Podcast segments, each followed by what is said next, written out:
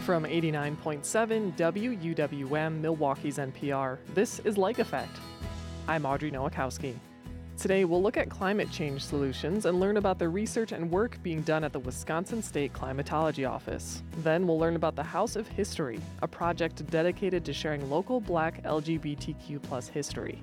My goal is to get the word out that we're here. And a lot of the sacrifices that were made by some of the people who are no longer here, their legacy can live on.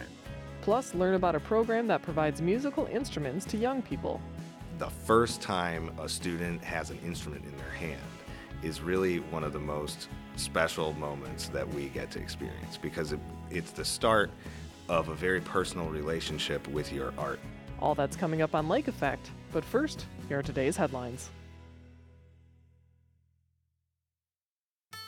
This is Lake Effect from 89.7 WUWM, Milwaukee's NPR. I'm Audrey Nowakowski. Thanks for joining us. WUWM and NPR are focusing on solutions to climate change this week. You'll hear stories on Lake Effect and throughout the day about ways to mitigate the impacts of climate change. The Wisconsin State Climatology Office is one of many institutions in the state working on climate solutions. They collect, analyze, and share climate information as well as provide climate science education. Steve Vavrus is the director of the office. He joins WUWM environmental reporter Susan Bence to talk about his role and how the work of his office helps the people of Wisconsin. You've been the interim head since the beginning of this year and now assume it officially that means also there's officially some money now that's flowing in? As of the beginning of this calendar year, 2023, the office has money for things that it just didn't have before. Mm-hmm. And so, for instance, one of the things that we're going to be developing is more of a research arm. Uh, that's something that just we didn't have the capacity to do until now, but that's an important part of a climate office, understanding Wisconsin's weather and climate better, coming up with decision support tools that can help, say, farmers decide when to plant better, when to harvest, when to spray, so their operations can be more efficient. We also have a lot more capacity for now communications and outreach. We just hired a communications expert, and with a full-time assistant state climatologist to be hired by the end of this year will really increase our capacity in addition to having some student support a graduate student and some undergraduate interns doing research. So we're hugely increasing the capacity of the office and finally giving wisconsin the office it deserves I would think there's already plenty of research going on. Is it targeting agriculture? There is a lot of research going on at the university. It's a research university after mm-hmm. all. But most of that research is not directed specifically toward Wisconsin climate. And so this is going to be very targeted. So questions that have come up in over the years that simple ones like the data show that Wisconsin has become snowier by a lot over the years, going back over a century. But is that a real trend or is it different ways that we're measuring snow now that, that cause that to be a false kind of trend, just a, an apparent trend that isn't real. We've also not seen the increase in extreme heat over the years in Wisconsin the way we would expect in a warming climate. Why is that? Our summers are getting warmer, but we're not having as many, or we're not seeing an increase at least in the really hot days 90, 95, 100 degree days. That's puzzling. We can try to figure out why. And then there's more of an applied research wing to this too. So things like how can we help farmers make better decisions? Are there currently counties that have stations, or is this brand new? So there were some stations that were part of um, agricultural research network in Wisconsin, but only about a half a dozen or so. So those have been incorporated right away this year into mm-hmm. the Mesonet. And then we had outsourced to Michigan for some stations in the northeastern part of the state toward the UP, especially in Door County. And those have now recently transitioned to Wisconsin. So, right now, I think there's about 14, 15 Mesonet stations in the network, but we're going to be increasing those over time, trying to be strategic about where to put them uh, in order. Uh, but having one per county will mean that we have great spatial coverage across the state, and it is up to the almost up to the minute. Every five minutes, there's updates in these weather variables, and, and including things like soil moisture, which is really important this year with the drought, and that's a capacity we've never had before. What will your role be? Will you be funneling your research efforts into it, or will you be directing others who are doing that research? Yeah, so the director's role is is yet to be fully determined. Certainly, there's going to be a lot of administrative uh, tasks that need to be handled, managing the the actions uh, of the the office. Strategic planning, what can we do with our resources, uh, doing a lot of travel and outreach, conference going. I, I want to do some of the research myself, partnering with other staff members, finding collaborations with farmers and, and uh, other stakeholders in Wisconsin, finding out what people in the state want from the office and seeing how we can deliver it because there's a wealth of weather and climate data out there, mm-hmm. but people don't always know how to find it for their purposes or whether it's reliable, some of it's technical, and so providing information and interpretation are two roles that the office can and, and is doing, and um, I and others in the office can continue to make progress in that. I wanted to move into WICCI. Maybe we'll start there. Tell us what WICCI is and how it came to life. And you were one of the co-founders, right? Wasn't a co-founder, but I was involved from the beginning. WICCI, Wisconsin Initiative on Climate Change Impacts, was formed in 2007, so we're over 15 years old now. And it was formed as a partnership between the Wisconsin DNR and the University of Wisconsin Madison's Nelson Institute for Environmental Studies. But WICCI has grown a lot since 2007. So it was founded with the purpose that, hey, Wisconsin's climate is changing and we're having some impacts, and we need to figure out a way to deal with these. And that continues to be the driving force for WICCI. But now, unfortunately, those climate impacts have become starker and starker. And um, as a result, our, our breadth of study has expanded. So now we have 14 different working groups dealing with topics ranging from wildlife impacts, forestry, infrastructure, tourism, all sorts of things, human health and uh, but yet the it continues to, to look for solutions. So it's very pragmatic, and it's um, it, uh, we just had our big assessment report come out last year. It really helps to lay out what's happening in terms of climate change in Wisconsin, what are the impacts, and then what can we do about it.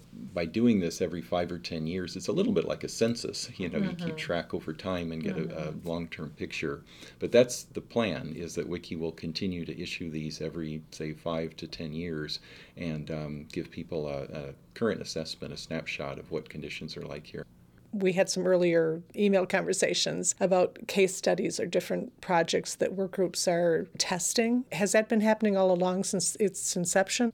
Different kinds of, of adaptation projects have been underway, some of them involving WICCI, some of them not involving WICCI, but we, we highlight them. For instance, right now there's a project at Rush Creek State Natural Area, try to figure out, do some research on what kind of plants are most suitable for a changing climate. And so that's uh, a project involving different WICCI members. Um, our infrastructure working group is involved in projects to look at, say, stormwater runoff and, and do we need bigger culverts and how is that going to affect stream crossings and so on. So very pragmatic. Um, some of them are things that just that just emerge, like you know, in in 2008, we had the big uh, Lake Delton uh, washout of the road, and that spurred a lot of interest in uh, you know heavier precipitation events and what can we do to to be more resilient to those. And so, unfortunately, some of it's reactive. Depending on what happens, we, we realize, oh boy, we're, we're not really prepared for this.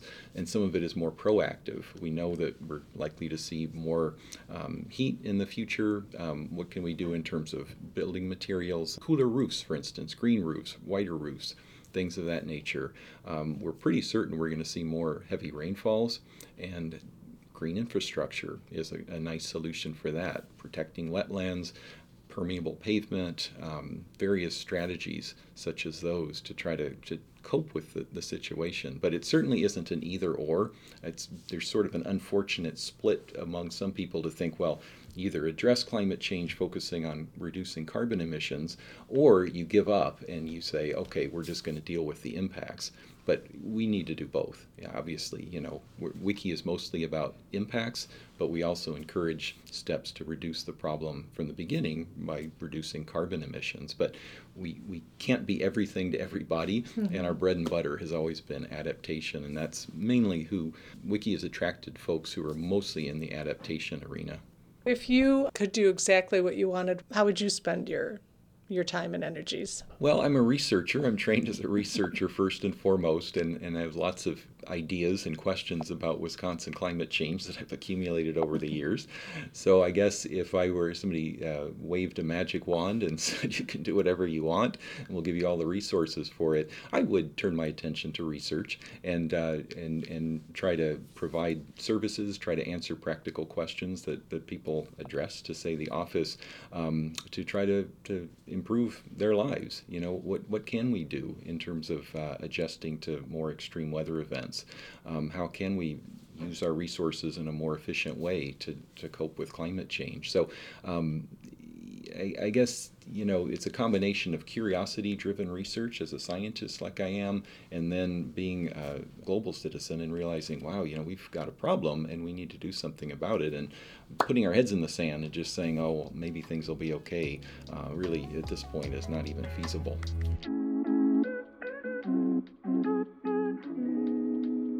Steve Vavrus is the director of the Wisconsin State Climatology Office. He spoke with WUWM's Susan Bence. This conversation was a part of WUWM and NPR's Climate Solutions Week coverage. You'll hear more reporting on ways to mitigate the impacts of climate change throughout the week, and you can find out more at WUWM.com.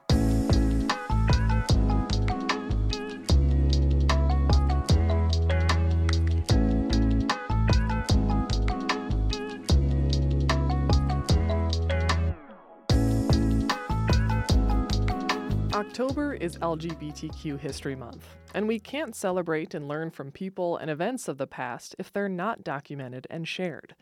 Janice Toy has long been a part of Milwaukee's LGBTQ history. She's one of Milwaukee's most legendary entertainers and one of the founding members of Sheba, or Sisters Helping Each Other Battle Adversity, a support group for black women of trans experience. Toy is on a mission to make sure Milwaukee's black LGBTQ plus history is preserved and shared through the House of History.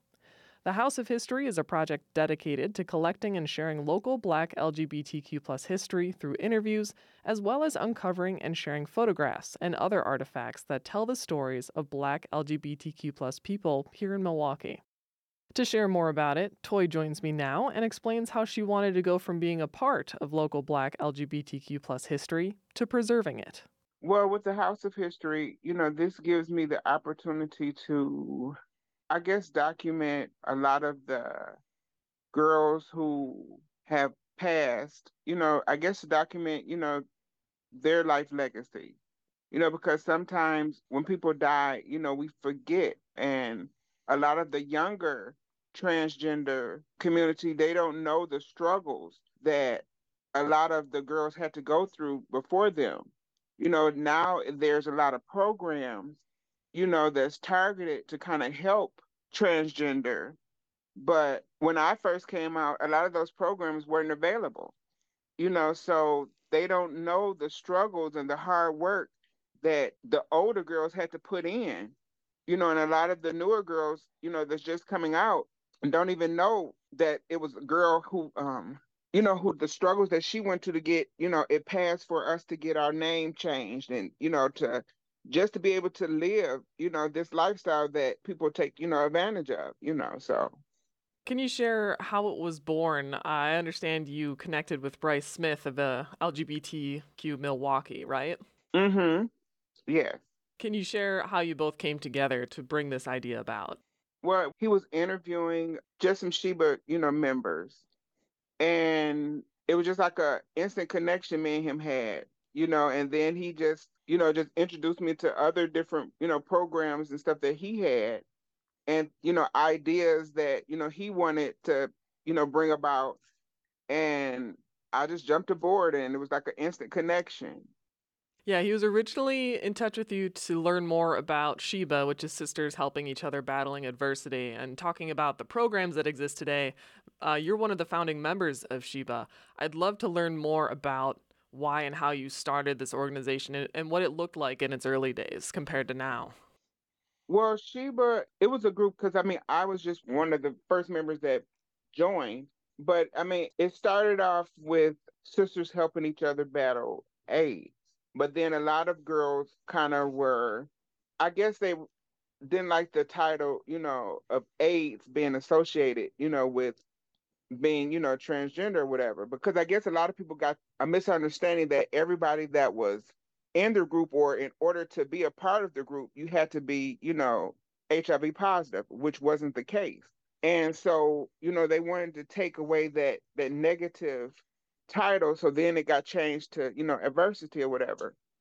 But, you know, we involve, you know, now it's kind of like, you know, they help with um a lot of employment. Um, they do um, clothing drives. Um, they do more outings. They offer um, needle exchange. They offer programs to help girls get um, hormones. You know, because I guess in the earlier days, you know, a lot of those programs weren't available. You know, to us as transgender. You know, a lot of you know people, if you didn't have insurance or um, you just didn't have the money, you know, you were just buying it, you know, from off the street, you know, whatever. You know, so it's kind of like we you know, offer a lot of different things to help girls, you know, to stay on the right path, you know, and, um, because a lot of times, you know, people think that black trans women or trans, you know, people in general, you know, the only thing that we were eligible for was either sex work or doing drag shows. You know, we couldn't have like a a regular job. We couldn't, you know, have the things that a normal person in society, you know, they felt like, you know, we weren't, you know, entitled to those things you know, and now Sheba is, you know, we promote jobs and and getting people, you know, into, you know, careers and different things like that. If you're comfortable, would you mind sharing about your own journey coming out and your relationship with your mother and how she influenced your outlook and activism in helping other people in the roles you play yourself? I had a very strong, you know, relationship with my mother. You know, my mother unfortunately, you know, I lost her a few years ago due to COVID. But, you know, she was a very strong person in my life. I mean, like I said, we were very, very close. You know, she didn't look at me, you know, differently or treated me any differently. You know, she always gave me the um, the motivation that I needed and pushed me, you know, to want different things in my life. And she always made me believe that I could do anything, regardless of my sexuality or because I chose to be trans, you know, she always, you know, told me that, you know, I can always come to her and I could talk to her about anything. You know, I didn't have to feel embarrassed or, you know, and she opened her, you know, her home to any other, you know, all of my friends. Like if people, you know, didn't have anything to eat, they were able to come to her house and sit down and get a meal you know, if they needed a place to stay, she opened up her house to them. You know, my mother was very loving, you know, and very supportive, you know, of my lifestyle. And I guess because of that, I was able to give back. And I guess I just felt, you know, like there was always something I wanted to do to help others because I had was fortunate enough to have someone in my life you know, because a lot of times, you know, family members they turn their back on you once they find out, you know, that you're trans or you're even living into a gay lifestyle. You know, they turn their back on you.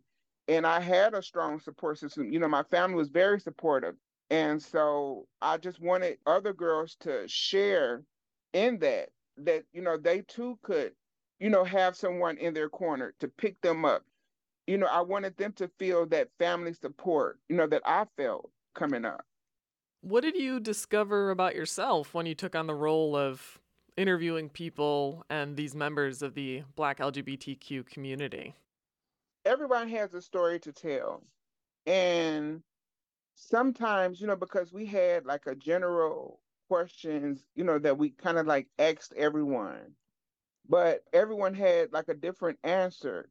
And some things you didn't even know about. I didn't even know about, you know, some of the individuals, and I've been knowing some of them for years, you know. But when you start getting into uh, asking certain questions, you just got you know all these different answers, and then it was opening up, you know, because you know it's like a it was more like a, a friendship type of thing. So they were comfortable with sharing these stories, something that you know they probably wouldn't have told anyone else, but because they felt comfortable with our friendship, you know, they opened up and they didn't have a problem with, you know, sharing these different things. And some of these stories I was even blown away by. And along with the people you talked to, the sense of place and community also plays a big role for Milwaukee's queer community. And most people are familiar with Walker's Point being the area with most of the city's gay bars, but can you share the history of the gay bars on Milwaukee's north side and the role that they played in your life?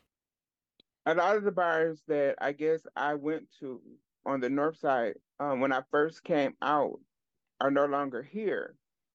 But when they were open, you know, it just gave me a, a place of being able to be myself. I didn't have to hide who I was. I didn't have to pretend, you know, and put on a, a fake smile. You know, I could let my hair down. You know, I could just be myself. And it was a, a, a loving, you know, situation because it was like you were around like minded people, you know, that didn't judge you or didn't look down on you because of something that you had on or because, you know, you were different. You know, it was just I guess just a, a loving, you know, situation, you know, to be a, around people, you know, that didn't judge you, you know, and you were able to have a good time. Throughout your memories or the interviews you've been conducting, can you share with us uh, a person that you interviewed whose stories are not just impactful, but a story that you think is is worth sharing right now before the website launches? Well, I guess the one story that kind of touched me a little more was the one with um, Ronnie Graves. You know, I've been knowing him for years, and he's been one of the facilitators at Diverse Resilient with Toshiba. You know, I guess, you know, hearing his struggle and, you know, a lot of the things that, you know, he went through in other states that he lived in and things, you know, with health issues and, you know, just a lot of things across the board that he was dealing with. It was just very heartwarming, you know, to know that throughout of everything that he went through, you know, he's still here and he made, you know, different sacrifices and a lot of things that he did, you know, helped the community. And a lot of the programs that he started and, you know, was a part of are successful, you know, because of him. So, you know, I was just glad that I was able to, you know, learn a lot of, you know, different things I was just touched by, you know, his interview. And with you yourself learning new things with people you've known for years, collecting their histories, how do you hope the House of History project will connect with and impact Black LGBTQ plus Milwaukeeans especially? Well, you know, I guess my goal is to get the word out, you know, that we're here. And a lot of the the sacrifices that were made by some of the people who are no longer here, their legacy can live on. You know, because everyone in our family, you know, has someone in the LGBT community, whether they want to admit it or not, you know, it's someone in somebody's family, you know, whether they're in the closet or they're not. And, you know, their stories, you know, need to be told. This was a way that you know it was it was a life changing experience you know and it was a way to to make history and you know to keep history you know going. And i think that this website you know would give that i guess that opportunity you know to, to get that word out and get that connection you know that we need. Absolutely. Well janice i want to thank you so much for your time today and for all your work in preserving this local history. I would thank you so much for taking the time out to talk to me and you know, just being, you know, that that connection that we need, you know, to get the word out.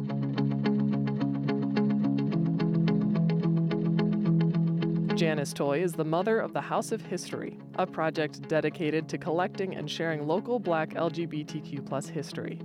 You can find some of the stories collected through the LGBT Milwaukee app, and there will be an upcoming website for the House of History. In about 20 minutes, we'll learn about the power of providing musical instruments to young people.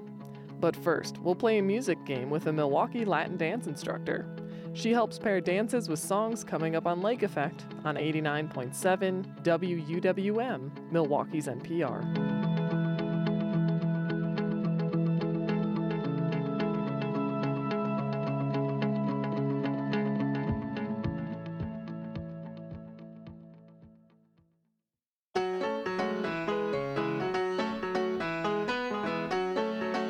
Listening to Lake Effect on 89.7 WUWM. I'm Audrey Nowakowski.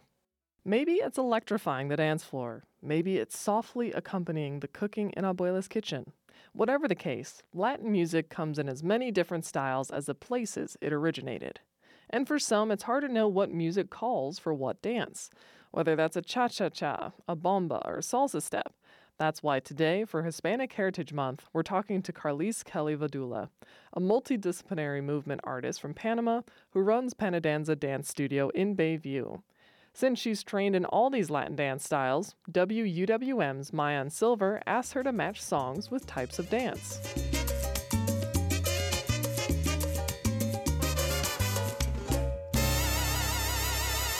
The first track I'm breaking out of the record collection is a live version of Oye Como Va by Tito Puente.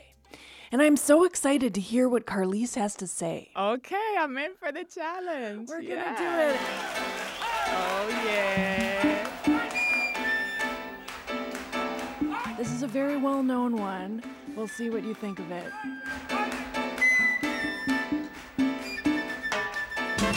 We jumped ahead for the sake of brevity. So,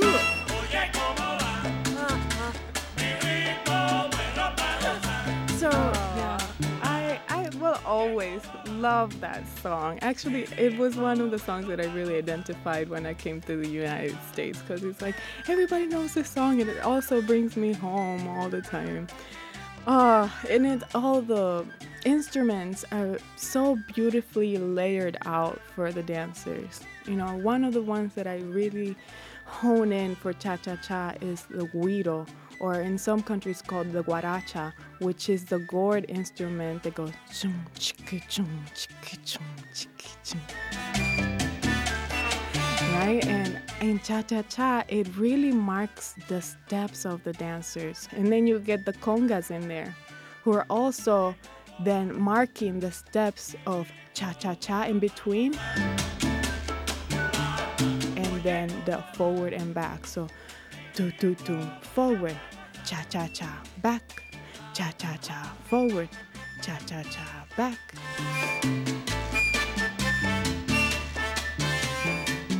And then you get the bass that's also helping that groove. And the piano comes in, it really, really just grooves all together. But cha cha cha is so beautiful because you really have to listen to that cha cha cha in the middle. Then your answer would be as to which type of music it is? Cha cha cha.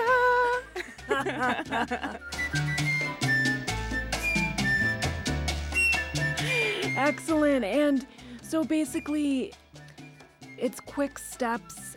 It's like a triple step, right? Right. Is what you're talking about. Right, right. It's a triple step in the middle and then it hits forward or back or side side. So, but the important part is that you are marking that cha cha cha. That was Oye Como Va by the great, late great Tito Puente. Yes, and you know, I met Tito Puente Jr.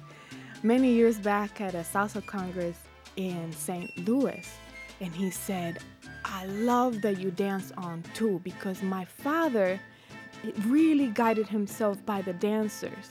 Right? If the dancer was offbeat, he would say, Dance on two, dance on two because you're messing me up. and that's how crucial these dance spaces were because they fed off each other. The musician was always watching the dancers and vice versa. So dancing on two, the cha cha cha, would that mean one, two, three, four, and five, six, seven, eight, and one, two, three, cha cha cha, six, seven, cha cha cha, two, three, cha cha cha. So Tito Puentes would always look for that because that would accent, that would allow him to play for that right beat.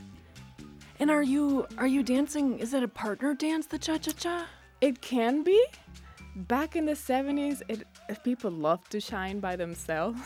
and which is what I, I love dancing by myself too. I like, you don't need a partner to come to my class. It's a beautiful thing. I just love dancing by myself. You can just find me anywhere in town watching a band. And I'm like, you don't need a partner. You need yourself. Yeah. And and it's beautiful to dance with a partner, but that's the, the beautiful thing about Latin dance is that you don't have to be with a partner. You can do it by yourself too. That's great. See, everybody out there listening, if you're timid and you feel like, oh, I don't have somebody to dance with, just go for it. Yes, and you will inspire other people to get up and dance with you. Yeah, no sideline standing. There's no need to watch purses. No, you need to get up in the middle of it. That, I've been known for that since I was little. All the quinceañeras, I'm like, my mom would be looking for me. Oh, there she is. In the middle of the dance floor, and then everybody would get up and dance with me. You're tuned into Lake Effect. I'm WUWM's Maayan Silver playing Guess That Style of Dance with Carlise Kelly of Panadanza Dance Company. Next up, we're playing parts of Te Venero by C. Tangana and Omara Portuondo.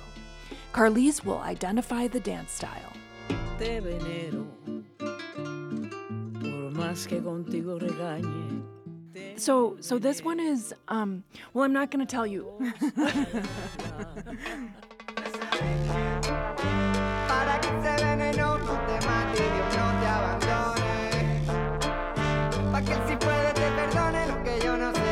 Was that Omara Portuondo? It was. Yes. I love her. She's so coming much. to Milwaukee. Is she?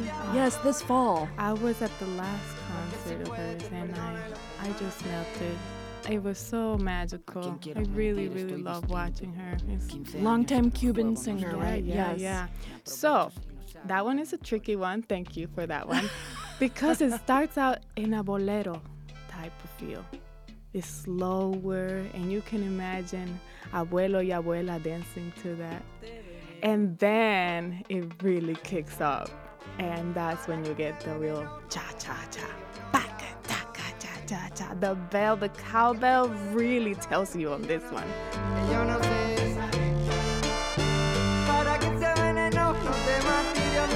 It's so beautiful. I love that. Thank you for that song. Great. So another cha cha cha. Another cha cha cha. Excellent. Okay. So moving along, we've got this one.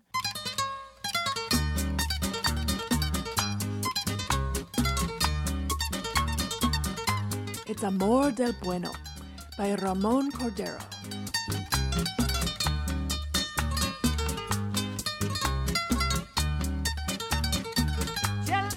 Oh, I love that you took us to the mountains of the Dominican Republic. Yay. That's some bachata right there. Yay. That's some beautiful, pure bachata. And the way I know that is through the guitar right away. And then there's that hit one, two, three, tuku, tuku, tuku, tuku, which actually reminds you a little bit of the cha cha, but it's a different kind of hit. So sometimes if you see a, a Dominican dancer, you can tell them, oh, that's also a step in cha cha cha, because it's a similar hit one, two, three, four, and one. Yeah, so bachata, you would know it because it's usually guitar, and then it's got the bass, dum, dum, dum, dum, dum, dum. Yes, and then the really, really instrument that sets it apart is always the bongo. And that's where you get the little hip action. One, two, three, four, and one, two, three, four. So that's a beautiful bachata. When you break down all these components, like, does it just come to you in a, in a big flood, or do you like, I, how do you identify these things? How does it work in your brain? You're just like laying out hmm. the components. The first thing that always stands out to me is what is a bass drum? What's the one thing that doesn't ever change, right? Because everything else, the melodies, is like the side talk. Hey, look at me, look at me, look at me.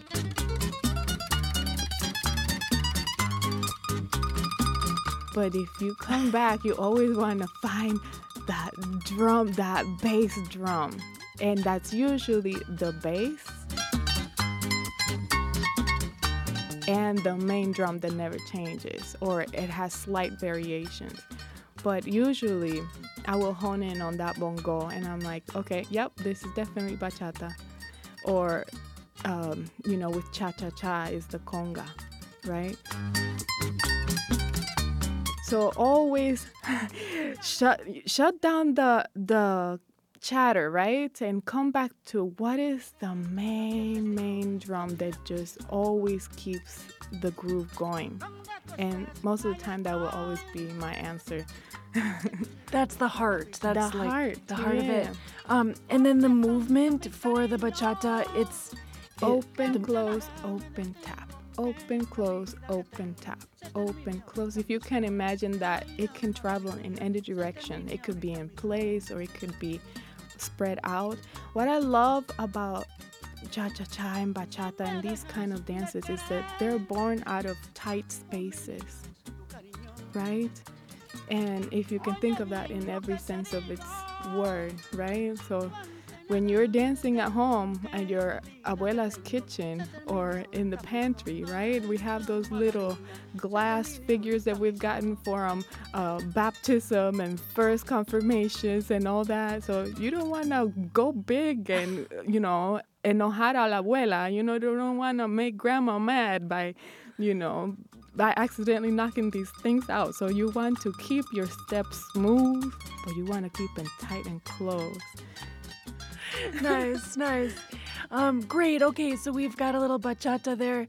I'm gonna play you something else now. See what you think.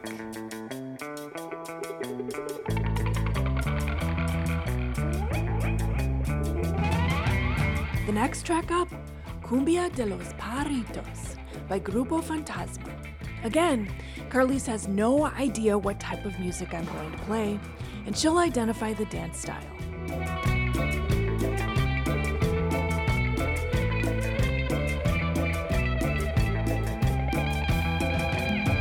A little futuristic there. First of all, I just want to be in your headphones all the time because these are amazing.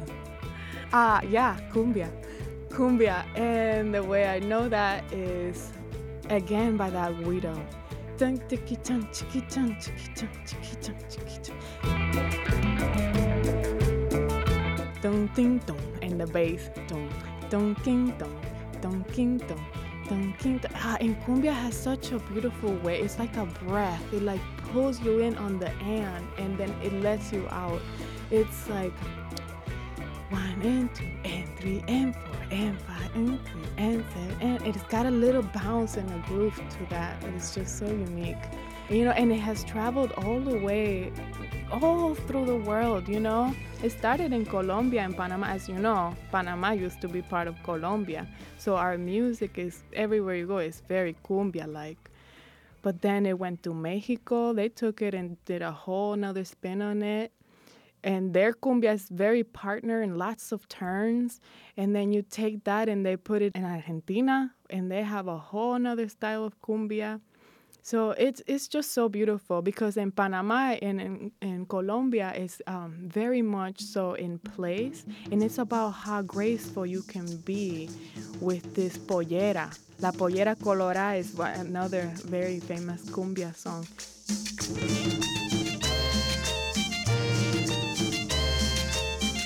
sometimes you even put a candle on top of your head and see how graceful can you be with this thing and not it falling off.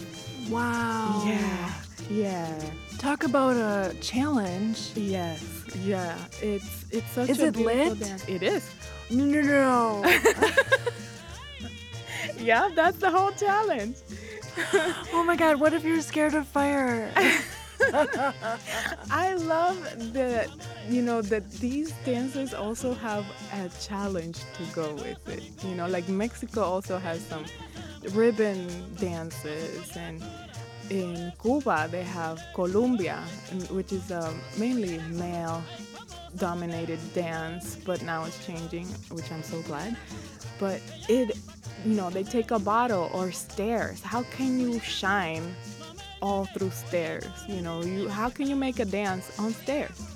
And really, you know, they do flips and stuff. So it's it's really just so beautiful to also see how obstacles are put in to show off your skills.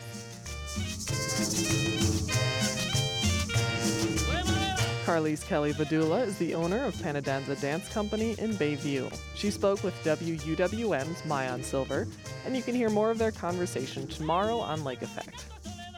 Got a dusty old instrument at home? We'll tell you how you can give it a new life and maybe change a young person's life at the same time.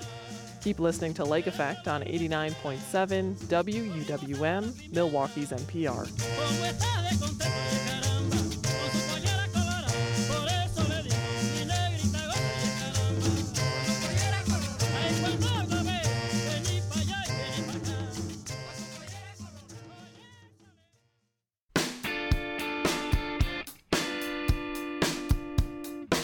This is Lake Effect on 89.7 WUWM. I'm Audrey Nowakowski. Do you remember playing an instrument in school? Or maybe you know how expensive it can be to get instruments for your children. This Saturday, the Wisconsin Conservatory of Music is holding an instrument drive where they will collect used instruments to donate to kids beginning their musical journeys. Lake Effect Sam Wood shares more about the drive and the impact it can have on a young person.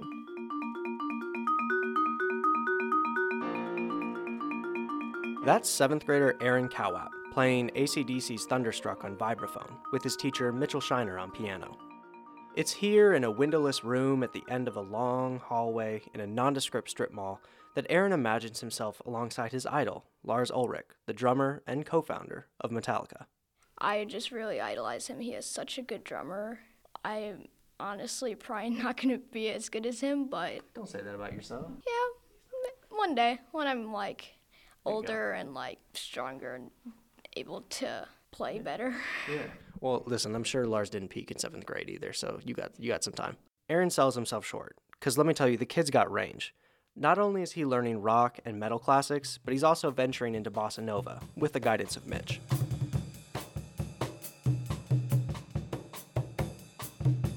Aaron's always been around drums. At first, it was the hand drums his mom got him when he was little. And after a while, convincing his mom that he was actually going to stick with drumming, his mom got him an electric drum set and eventually a traditional percussive set. The drum set he has now was donated through the Wisconsin Conservatory of Music's Instrument Drive, where the conservatory collects used instruments, refurbishes them, and redistributes them to young people like Aaron who are just starting their musical journeys. Here's what Aaron remembers when he first laid eyes on the set he'd be receiving. I looked at the drum set and I was like, this is the most beautiful thing I've seen in my life. we set it up in the parking lot and I was like, dude, I did not expect it to be that big, but like, and the first time I played it, I was like, oh my god, that sounds so great. It sounds so much better than an electric one. Aaron's teacher, Mitchell Shiner, was there when Aaron first got his drum set. And this isn't the first time Mitch has been there to see a young person's face light up when seeing their instrument for the first time, and he knows how special that moment can be. The first time a student has an instrument in their hand is really one of the most special moments that we get to experience because it, it's the start of a very personal relationship with your art and with your practice and with your um, with your music. And for Aaron, um, we I think it was a pretty cold, damp afternoon. Y'all came by the conservatory, and I said, "Okay, we're gonna we have all this all this gear down in the basement. We have to get it all in the get it all in the elevator and then get it in your get it in the van." So we set the whole thing up in the parking lot, like Aaron said, and we played a little bit on it, and it's just you could I could you could really tell that's really where the magic can start um, is by having your own uh, your own piece of gear that you get to work with for pretty much the rest of your life. Teresa Drews, Director of Education and Piano Faculty at the Wisconsin Conservatory of Music, helps organize the instrument drives that gave Aaron and hundreds of other kids their own instruments. The goal is to collect instruments gathering dust in attics or storage, refurbish them, and get them in the hands of kids. This year's drive is happening this Saturday, so I sat down with Teresa to learn more about the drive and how people can donate instruments that may be just laying around their house. But first, I wanted to ask Teresa about her own musical background and what she was playing when she was Aaron's age. Wow, that's nobody's asked me that for a really long time. um, music was always my thing. I grew up in a smaller town and everybody was in the marching band and everybody was in the choir and I was in the jazz choir and I was in community theater. Um, So I actually played the trumpet too. Most people don't know that, okay. um, and the French horn. Um, but I played piano at my community theater in the summer, and I sang, and I did kind of every everything you could, yeah. everything you could do. I took every opportunity, um, but piano was always my my I felt like that was my musical voice was piano. Yeah. So I I went to college and graduate school, and my degrees are all in in music performance and in classical piano. So yeah, trumpet, horn, and piano. It sounds like a jazz band must have been really it must have really been your thing. I, I actually was in the jazz band in middle and high school. well, so uh, fast forward to today, and you're you're organizing this instrument drive on on Saturday. First off, can you tell me more about what the instrument drive is and what it aims to accomplish? Sure. This is the fourth time we've done the instrument drive. It began in 2017. We've done it every two years, um, so this will be the fourth time we've held it. Um, we collect instruments on the day of the instrument drive, but we actually also accept them on a rolling basis throughout the year. Um, this day is a great day to bring um, some focus to the drive.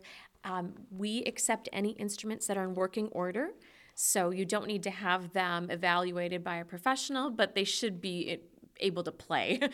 the keys go down, the button, you know, they, the, the valves work in some sort. Um, but we do spend upwards of at least $200 to $250 average to repair every instrument before it goes in the hands of a, a student. Yeah. Well, and that was going to be my next question is for people who are listening to this and, and wondering, you know, how used is too used? Like, uh, so you mentioned like, you know, the keys have to be attached and, or the, and the, the strings have to work and, and all that. But is there things that you would like people to know before they donate an instrument um, to be thinking about um, as far as, um, is this an instrument I should donate? Sure. Things like strings can easily be replaced. Um, off the cuff, if it's a trumpet and it's missing one of the valves, that's a whole nother story. Yeah. Um, you know, if a major part is not existing on the instrument. Um, but I would say if it looks like it's intact and it looks like it's in playable condition or you, you can play something on it, um, I think that we would be good to go most of the time. Um, we don't we don't turn people away, but we do ask that you know you bring something in that we're able that you be proud of you know handing over to another sure. to a child. Yeah. Can you talk about the the impact when you've done this drive before? Why is it important? Oh, it's important for for so many reasons. Um, to have your own instrument. The thing I think is really interesting about this drive is that it is often people looking into their closets or their attics or their basement and something's just sitting there. But it could be life changing once yeah. you get it in the person's hands who can really you know, use it and has ownership over it and it's something that they're going to spend so much time one on one with.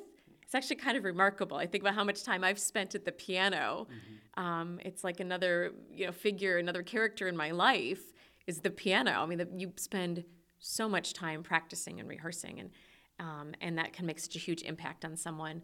There have been some times that we've made presentations at schools. Um, we've worked at St. Josaphat. We've also worked at Golda Meir, where we presented upwards of 20 plus instruments at a time, which is pretty exciting. And it's like one, two, three, and they open the cases. And I, that's pretty magical um, to see that. And I've been there for some of those experiences. Most of the time, it's, it's one at a time, but similar to Aaron and his mom coming in and picking up the drum kit and having that time to look at it maybe with their teacher and and know that you get to take it home and and then you get to hear what it sounds like in your house. I mean, that's a whole nother thing too. Like that instrument has never been played in your home, which I think is pretty pretty incredible. That's beautiful. It's like you're you're donating to someone extension of their future selves, yeah. which contributes a little bit more than just you know it collecting dust in an attic or in a, in a basement. So if someone's listening to this and they're like, oh yeah, I, I do have that that cello in the in the attic or you know that that trombone that's just kind of been sitting around in a corner. Um, I should donate that. Um, can you talk about the logistics of that that donation drive and, and what's going to happen this Saturday? Sure, we appreciate it if possible to have cases for your instruments, but we will accept them without cases. Um, speaking of that, if you just have an instrument case, mm-hmm. we also accept those and other instrument accessories because some people do turn instruments in without a case. Um, we are accepting instruments at the McIntosh Goodrich Mansion, which is our main location on Prospect. That's 1584 North Prospect. Um, from 10 to 5. Our Audubon Court Shopping Center location, which is in Fox Point, Bayside area, it's at 333 West Brown Deer Road. We're accepting donations from 10 until 5. Um, also, two of our partners who have worked with us, we we purchase instruments through them for other things. They do lots of repairs for us, and they do a lot of repairs of our instruments that go through the instrument drive, both Brass Bell Music and Music and Arts. Brass Bell Music Store is located in Glendale at 210 West Silver Spring Drive. They're accepting donations for our drive from 10 until 4. Also, Music and Arts, which is located in Muskego, will be accepting donations from 10 to 4, and their address is 12805 West Janesville Road. So, you heard Teresa. If you have an instrument just laying around at home, this Saturday is a great time to do some cleaning around the house and help young people like Aaron keep their beat going. For Lake Effect, I'm Sam Woods.